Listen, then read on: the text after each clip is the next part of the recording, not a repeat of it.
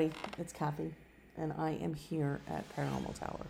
For the first time in many months, I'm here doing Paranormal Tower in Paranormal Tower. Outside, from time to time, you are going to hear helicopters overhead. You might hear some shouts. You might even hear some shots. Because I am here in Asbury Park, and it is now June 2nd, very early morning hours of June 2nd, 2020. The year the earth tilted.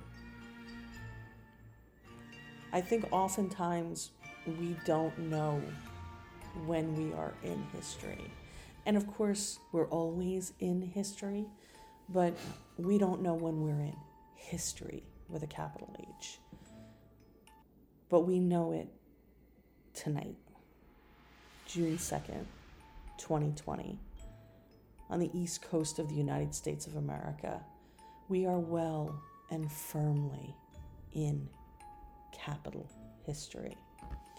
We are at the end of a pandemic, or perhaps we're at the lull of a pandemic.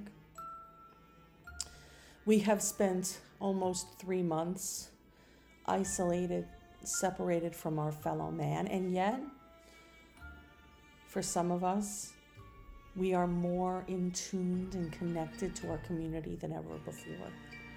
We have watched unbelievable acts of sacrifice and bravery. We have watched unbelievable acts of selfishness and foolishness and, frankly, stupidity.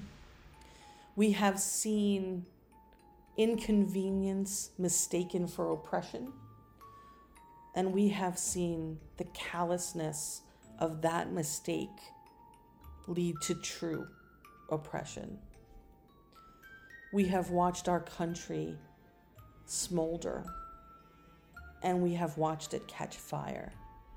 And regardless of what political side you stand on, you stand firmly in capital history. It's a fascinating time. And for those of us a little bit older, perhaps a little bit more economically safe, it's an interesting time. For others of us, it's a terrifying time. And for those of us who have always stood on the outside of the mainstream, it's a precipice of change. It could be the change for good. It should be the change for good. And for everyone out there, wherever you stand and whatever you think, please understand that the American experiment has always been successful and better when more people are included in its promise. But I am alone at Paranormal Tower. Excuse me. And I'm here because I'm here to protect it. I'm here to protect my shop, although there's nothing in the shop that's not replaceable. Someone asked me if I would be in support of a movement if my business here on Cookman Avenue ended up in the rubble of progress. And I wanted to be certain that I still would be for progress. And so I came here last night with the intent to protect my business and as much of it as I possibly could, but also understanding that it might be sacrificed to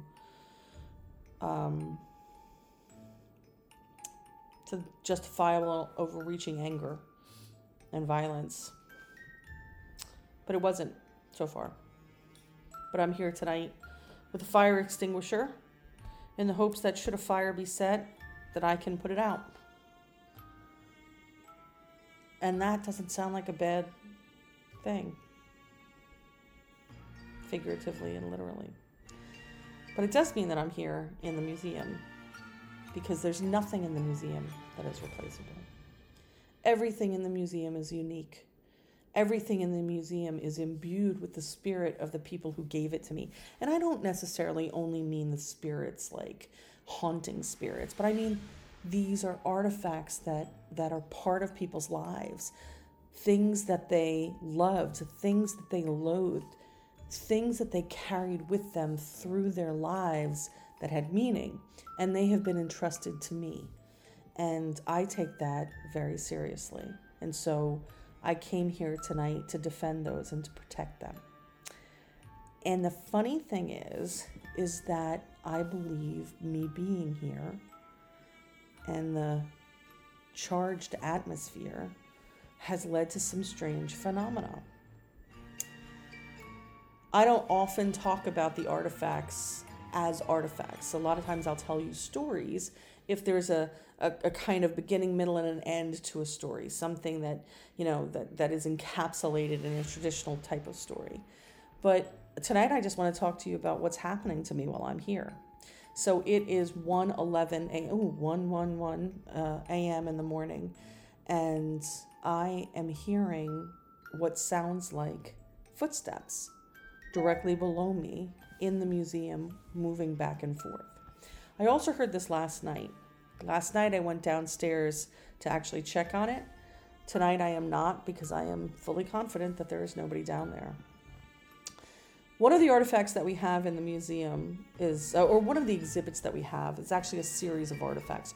Virtually everything in the museum is an artifact. So even the chairs and the things that you are able to sit on and move with come with some story or some association with haunting. But one of the exhibits that I have downstairs is a display casket from the 1890s. It's beautiful. It's incredibly well preserved. And it looks to be a child's casket, but it's not. It's actually a sample casket that would have been used to showcase the quality of work of a particular casket maker, or I should say, no, casket maker. I'm sorry. It is a casket. I'm sorry. I just saw something out of the corner of my eye. Coffin maker, I should say. It is not a casket. It is a coffin. And the difference between the two is we are, in contemporary times, we predominantly see caskets, which are large rectangular shapes. A coffin will have a vaguely kind of human shape with the triangular top. And within this coffin is a death mask that has a reputation for being haunted, as well. And it's a very moving, very, very, very lifelike death mask. But on top of it is a series of memento moris from a young child who died in 1807. Her name was Alice, and we have a sampler that she worked on. We believe she was probably 5 or 6 years of age when she passed away. But we also have these tiny little shoes that look like they were her baby shoes or her toddler shoes. And they've been stuffed with kind of potpourri bags or like pillow bags to maintain their shape. And they would have been with her mother throughout her mother's life, and then obviously handed down generation to generation during the family, because they are about 215 years old. 213 years old. The shoes have been on top of that casket or that coffin for about 6 months. I will tell you, and I'm not ashamed to say it, I don't do a ton of dusting. I'm not a duster. I kind of like the idea of there being a couple of cobwebs in the Paranormal Museum, although I don't want there to be filth, of course. But yesterday when I went downstairs, I did a quick walk through, because it sounded like something had fallen. And I was concerned that maybe something had been thrown against the window or something had fallen, and I was afraid that it would break. But mainly I just wanted to satisfy myself that nobody was down there. And when I went down there, I did a quick kind of look through of all of the artifacts, but focusing particularly on those in the middle, because those are where there are things that could fall. And I looked at the shoes specifically because they're, you know, located 3 feet off the ground, and they were still exactly where they've always been. And so I didn't think much of it. It confirmed my suspicions that the sounds that I were hearing were not easily explained, or not commonly explained. I'm not going to say that they were necessarily paranormal in nature, but they certainly were not easily explained in another way. And I came up here and I crashed on the couch. And then today, I went downstairs and I was doing some work in the museum, and I was actually setting up a camera to face outwards in the event that there was some violence that was committed, or honestly, in the event that there was some wonderful thing that was, you know, that was marched past the shop. I wanted to be able to memorialize that as well.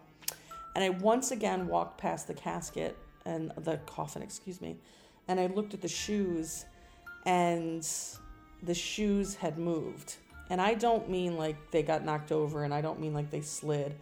I mean something had taken a step forward, because there was a clear spot in the dust where the shoe had lifted up and been placed about 3 inches or 2.5 inches in front of it. And then the other one as well. So there was literally dust and then a clean spot.